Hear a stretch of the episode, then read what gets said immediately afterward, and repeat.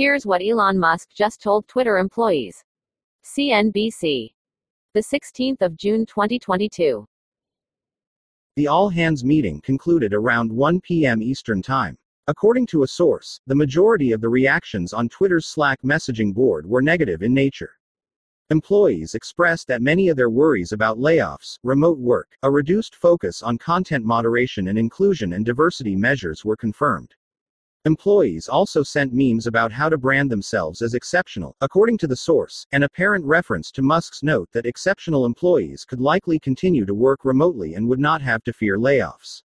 Lauren Feiner's success at Twitter would look like a significant increase in daily active users, potentially topping one billion, Musk said, according to a source. Twitter said in its Q one twenty twenty-two earnings that it had two hundred twenty-nine million monthly daily active users. Musk's definition of success would also include whether Twitter is helping further civilization and consciousness, he said. Lauren Feiner Musk briefly diverted the conversation into a discussion about aliens and human consciousness. He said he hasn't seen actual evidence of aliens, according to a source. Lauren Feiner Musk doesn't care about being C E O at Twitter, he said, according to a source.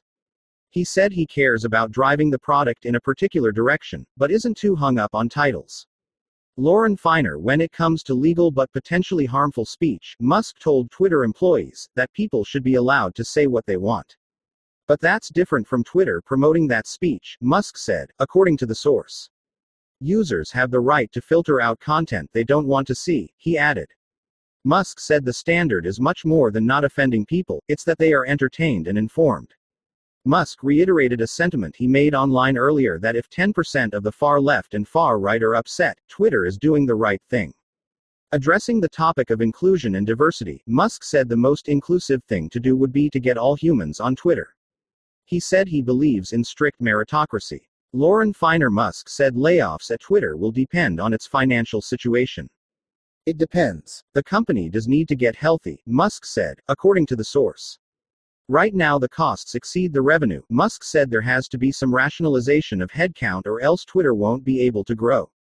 Anyone who is a signification contributor has nothing to worry about, he said.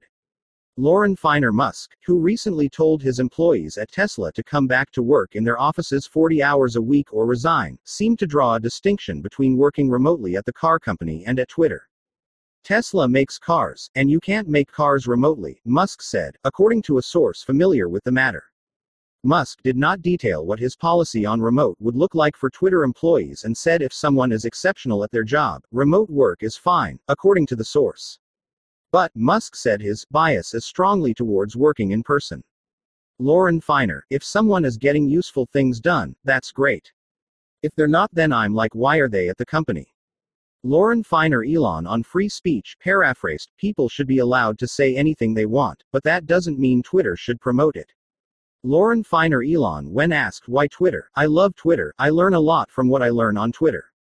It's a great way to get a message out. Some people use their hair to express themselves. I use Twitter. Lauren Feiner employees submitted questions as they are most interested in. No promise they will answer, but highest ranked in categories of workplace policies, that is remote work, free speech. Elon suggested product improvements and relationship with employees. Lauren Feiner.